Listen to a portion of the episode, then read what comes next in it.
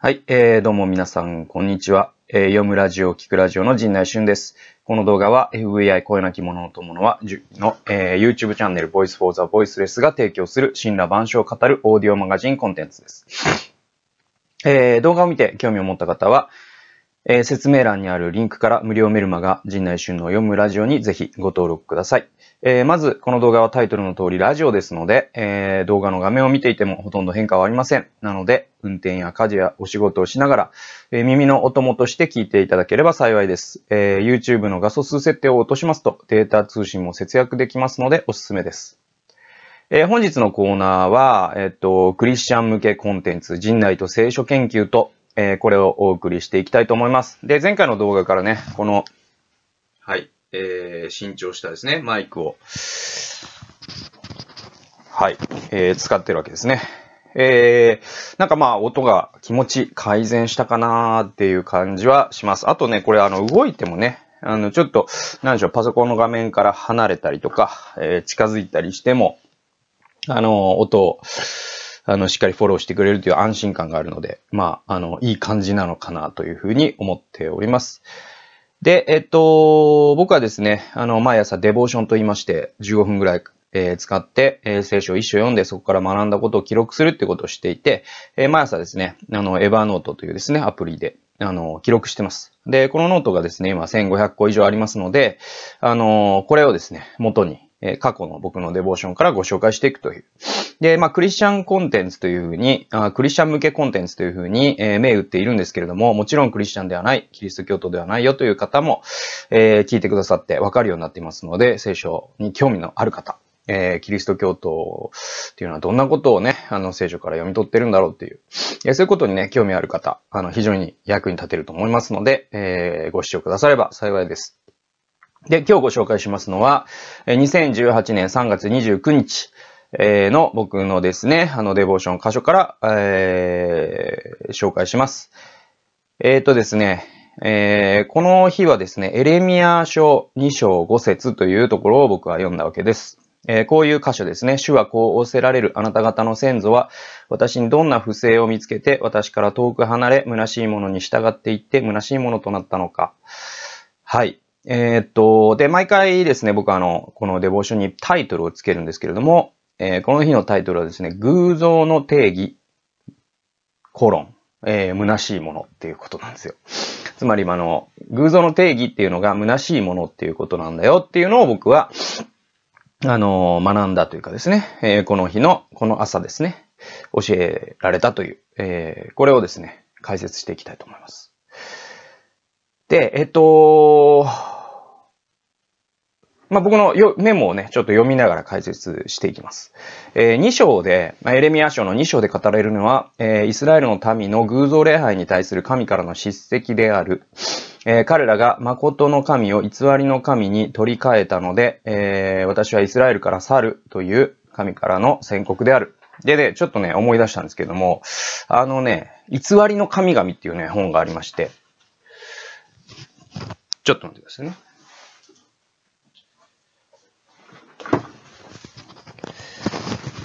はい。えー、本棚にありました。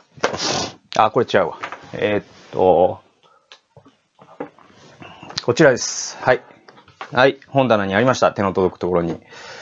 で、えー、っと、こんな感じでね、僕の本棚があるわけですよ。こうやって。はい。こういう風にありますね。で、えー、っと、まあ、僕ね、あの、本棚、一竿しか持ってないんですよね。あの、本棚って竿、一竿、二竿って数えるんですけれども、あの、一竿しか持ってないです。で、えっと、僕はですね、まあ自分の本、だから冊数どんぐらいなんですかね。よくちょっと数えてないんでわからないですけど、千冊もないんじゃないかなと思うんですね。えー、っと、で、えー、っとね、僕は本は割とね、買う方なんですよ。まあもう借りて読むのが多いんで、買わないと思われてるかもしれないですけど、多分普通の人より全然買ってて。で、えっと、その本エンゲル係数みたいのはすごい高い方だと思うんですけれども、で、えっと、その中でも買った本ってね、結構僕はね、片っ端から売っていくんですよね。で、ほとんど売っていくんですけども、あの、えー、わずか、多分ね、5%ぐらいですかね、買った本の中の、は残しとくんですよ。で、残しておいたやつは結構ね、複数冊買ったりもするんですよね。それで人にプレゼントしたりとかですね、あの、することも多くてですね、えっと、そういう残ってる本の、あの、一つが、この、偽りの神々というね、これ、はい。えー、こういうやつです。こういうやつです。はい。で、えっと、これがですね、あの、ティモシー・ケラーという人が書いた本で。で、これね、2018年の僕のね、あの、読書のマイブームはですね、の一つ明らかにティモシー・ケラーだったんですよね。で、この人の書いた、あの、この世界で働くということというね、本が非常に面白くてですね。で、それをきっかけに結構ティモシー・ケラーの本を片っ端から読んでいったんですよ。で、えっと、この偽りの神々っていうのが非常にですね、僕は面白かったんですね。で、えっと、どういう本かというと、その、このせ、この、えっ、ー、と、偶像に関する本なんですよね。で、偶像って、要はその、あの、キリスト教でね、まあ、ユダヤ教でも同じなんですけれども、旧約聖書の10回というのがありますよね。モーセの10回ね。で、えっと、1回、2回、3回、まあ、1、2、3番、4番、5番とかってあって、最初の2個は、つまり私は神であり、ただ一人であると。そして、第2回が、えっとね、偶像を拝んではならないだったんですね、確かね。で、その、偶像っていうのは、つまり神でないものを拝んではならないっていうことなんですけれども、はい。ですけれども、その偶像っていうのが、その、古代ではですね、本当に偶像だったんです。僕らがイメージするような偶像。えー、つまりなんだろうな。あのー、まあ、当時だと、こう、金の子牛を拝んだりですね、あの、バールって言って、豊穣の神ですね。で、そういうものに対してですね、なんかこう、あの、本当に人を生贄とね、して捧げたりとかね、されてたわけですよ。で、だけど、その現代の偶像っていうのは、そういうものとはちょっと違うよというふうに、ティモシー・ケラーは言ってましてですね、偶像の定義をまず彼はするんですよ。で、定義ってな、偶像の定義って何かっていうと、本来神が満足させてくれるものを代わりに満足させてくれる全てだっていうんですね。で、その定義で言いますと、僕らが普段偶像なんて全然思ってないもの、まで偶像になってくるよっていうことを、えー、この本の中でですね、あの、ティモシー・ケラさんは言ってると。で、えっと、例えばですね、あの、まあ、お金とかはね、まあ、わかりやすいですよね。で、あの、名声とか、あと仕事ですよね。仕事が神、まあ、満足を与えてくれると。その仕事による満足によって、本来神によって満足されるものをこう代替してるとすれば、その仕事はあなたにとっての偶像になるよと。で、あとはまあ、権力とか、あと成功とかですね。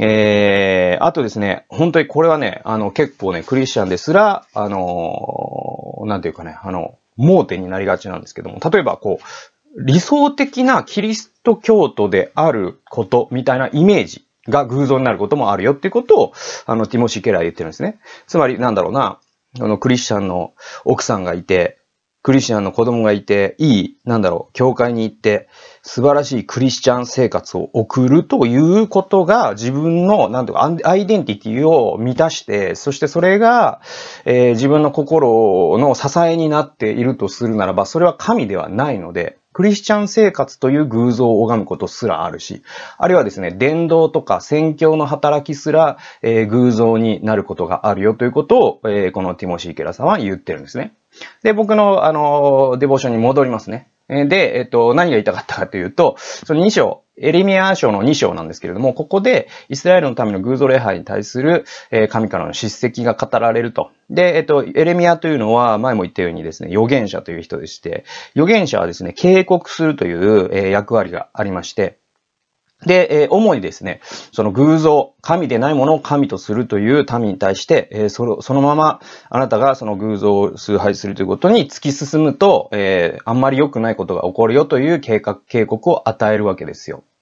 はい。で、五節にはこう書いてるんですね。はい。偶像礼拝の、えー、五節には偶像礼拝の本質が書かれていると。えー、虚しいものに従っていって、虚しいものとなるっていうふうに書かれてるんですよね。で、えっと、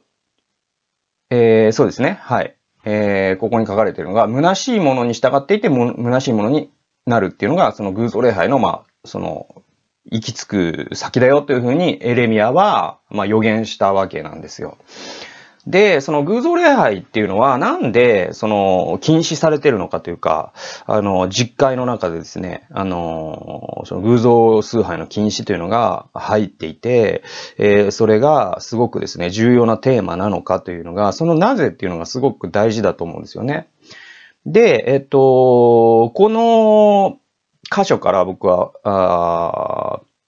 教えられたのがですね、こういうふうにメモが続くんですね。偶像崇拝によって、神がなぜ悲しまれるかというと、それが人間の本質を歪めてしまうからではないだろうか。えー、神の似姿に作られた人間の本質を歪めるような、えー、人間が心の拠り所とする神ならぬものが偶像崇拝の対象であると。はい。で、えっ、ー、と、続けてこう書いてるんですね。私は確信しているが、それは日本なら神社仏閣ではもはやないと。えー、そうではなく、背金教、金を拝むということですね。出世教、えー、コスパ教、配偶者への依存、えー、政府への依存、国家主義、ナショナリズムですね。アルコール、えー、パチンコ、協楽主義、物質主義、消費主義、自分さえ良ければいいという哲学思想、そういったものの中にこそある。で、僕の分析によると、これらのものこそ本当は僕らは警戒するべきであって、実は神社仏閣でそんなに、まあもちろんですね、飲酒の強い地域とかですごくですね、なんだろうな、あのー、すごい、まあ、強制されたりとかですね、その神社で拝むこと、まあ、そういったことは、まあ、今も残ってるかもしれないですけど、知れないかもしれないけれどもですね、これだけ都市化した日本の中で、特にですね、東京のような、えー、東京、大阪、名古屋とかですね、大都市に住む人っていうのは、そういう地域のしがらみとかもないはずなんですね。えー、そうしますとですね、なんかどうしてももう、あの、なんかもう神棚拝んじゃうんだわ、俺っていう人はあんまいないですよね。まあ、僕の実感からしても全くいないですね。でも、どうしても、パチンコしたくなっちゃう人はいるでしょうね。どうしてもアルコール飲みたくなっちゃう人はいるでしょうね。で、えー、クリスチャンでもそれとは気づかずに、ナショナリズムという罠にはまって、日本人は偉いのであるみたいな考え方に染まってしまうことはあるでしょうね。あるいはですね、配偶者への依存というのは配偶者への不満と抱き合わせですから、えー、妻があれをしてくれない、夫があれをしてくれないと言って不満を言うというのは実は配偶者を偶像化しているということの裏表であるわけで。で、あと、背金教ですね。えー、お金のために自分の正義を譲り渡してしまったりとかですね、えー、そういったこともあるでしょうね。えそういったものこそがですね、今この日本にあって、その偶像を警戒せよという時に、え警戒すべき偶像なんじゃないかと。で、こう続くわけです。えー、それらに従うとき、それらの虚しいものに、えー、従った結果、自分たち自身が虚しいものとなると。神にとってそれが最も悲しいと。なので神様は、えー、偶像崇拝を忌み嫌われるのだと。えー、続けですね、私は自分の姿を歪めるような、自分を虚しいものとするような何かを追い求めていないだろうか。いつもそうやって自己チェックしてねばならないというところで終わってるんですけども、まあ、つまりですね、神様が、えー、人間に、じゃあ偶像崇拝しちゃいけないよっていうのは、あの、よくね、あの、例えられるのが、なんだろうな、その結婚ね。えっと、で、実際ですね、預言者の中には結婚に例えるその、えー、偶像崇拝を結婚に例えて、実際自分がですね、なんかこう、結婚してるの、えーえー、結婚をして、遊女と結婚した預言者っていうのがいるんですよ。遊女っていうのはつまりその売春をする人ですね。で、あの、自分が、で、預言者って予言的行為っていうのがありまして、その自分の行動によって予言するっていうタイプの預言者がいまして、で、実際預言者の中にはそういうことをした人もいるわけですよ。だから、その結構例えられることは、その神と結婚したんだと。ね。ユダヤの民というのは選ばれたので、神と結婚姻関係にある。で、クリスチャンにしてもそうだと。で、神と結婚したんで、えー、他の神を拝むということは、その、まあ、結婚してる人が浮気をするようなものなので良くないんだよと。神は妬む神なんだよとかって言われるんですよ。で、まあ、それも一理あるでしょうね。そうなんだと思うんですけれども、でもね、大原則として僕は、そのね、神様は、なんて言うんでしょうね、その、人間の、それってね、メタファーって、これね、あの、結構ね、僕は真面目に、なんだろうな、あの、暴論で言ってるわけじゃなくて、あの、聖書ってね、比喩を使うんですよ。で、えっと、これ神学の中に考え方としてあるんですけど、比喩によって失われるものってあるんですね。で、例えばですね、神は父であるっていうのは、実はある神の部分を失わせてるんですよ。で、これはメタファーなんで、神は父であるっていう時に、神は男性であるっていうことではないんですよね。はい。で、えー、もちろん神は人間であるっていうことでもないし、で、神は、なんだろうな、父。えー、過不調性的な父であるっていうことでもないんですよ。神には女性性もありますからね。神に性別はないですから、そもそも。なんで、そういうふうにですね、例えることによって失われるものがあるんです。で、じゃあ、その、偶像崇拝を、その浮気に例えた場合、恋愛のメタファーっていうのは、実は神が人間を愛することっていう完全なイメージからすると、非常にですね、部分的なことしか表現できてないんです。で、恋愛とか結婚のメタファーっていうのは、え、何がその神的でないかというと、え、人間って恋愛とか結婚するときってですね、それは、あの、エロスの愛って言うんですけども、あの、ギリシャ語でね、えー、その自己利益のために相手を愛するのがそのエロスの愛だっていうんですね。で、よくですね、あの、親が子愛する愛と、その恋愛の愛っていうのはすごく逆だよと。恋愛の愛っていうのは自己利益なんだけど、親の利益っていうのは利他なんだと。もうと、とことん子供が幸せになってくれさえすればいいっていうのが親の愛なんで、アガペー的なね、えー、愛に、えー、アガペーっていうのは神の愛ね。神の愛に近いんだっていうんですよ。で、えっと、その、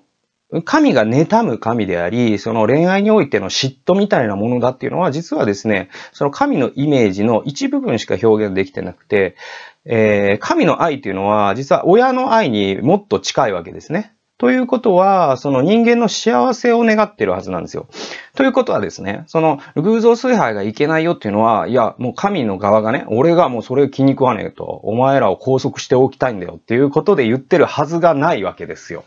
こう考えてきますと。で、神はそれをするときに、その、偶像崇、偶像崇拝をした人自身が傷ついてしまうから、だからやめてくれって言ってるって考えた方が、えー、神のイメージにフィットするわけですね。で、じゃあ神はなんでそれをやめてほしいって願ってるかというのが、そのエレミアのこの言葉の中にヒントがあるんです。それは何かというと、虚しいものを求めて虚しいものとなったって言葉がありますね。つまり、えー、人間ってですね、拝んだものに似ていくんですね。で、えっと、なんだろうな。あの、まあ、権力を拝んでいくとですね、権力の権下みたいな存在になるでしょうしですね、もう金を崇拝する人はですね、なんか金のような生活、性格になっていくでしょうし、あの、なんだろうな、その、えー、何かを人間が拝むとですね、それに似ていくっていうことがありまして、で、えっと、創世記に、もうこれはね、立ち戻るしかないんですけれども、創世記に戻るとですね、神は人をご自分のイメージに似せて作られたってあるんですね。で、人間にとってですね、一番幸せなことは、神ご自身のイメージに似せられていくことなんですよ。ところがですね、人間がその神ならぬものを神として拝むと、神のイメージから離れていくわけですね。で、それは人間のに幸せを与えないわけですよ。で、さっきの背筋鏡とかアルコールとかパチンコとか、まあ、強楽、強楽主義とか物質主義とか、あの、消費主義とかですね。そういったものを考えていただくとよりわかりやすいと思うんですけど、その物質主義を追求した結果、とても不幸になっている人を私たちはよく知ってるわけですよ。で、パチンコとかでね、身持ちを崩している人もよく知ってますね。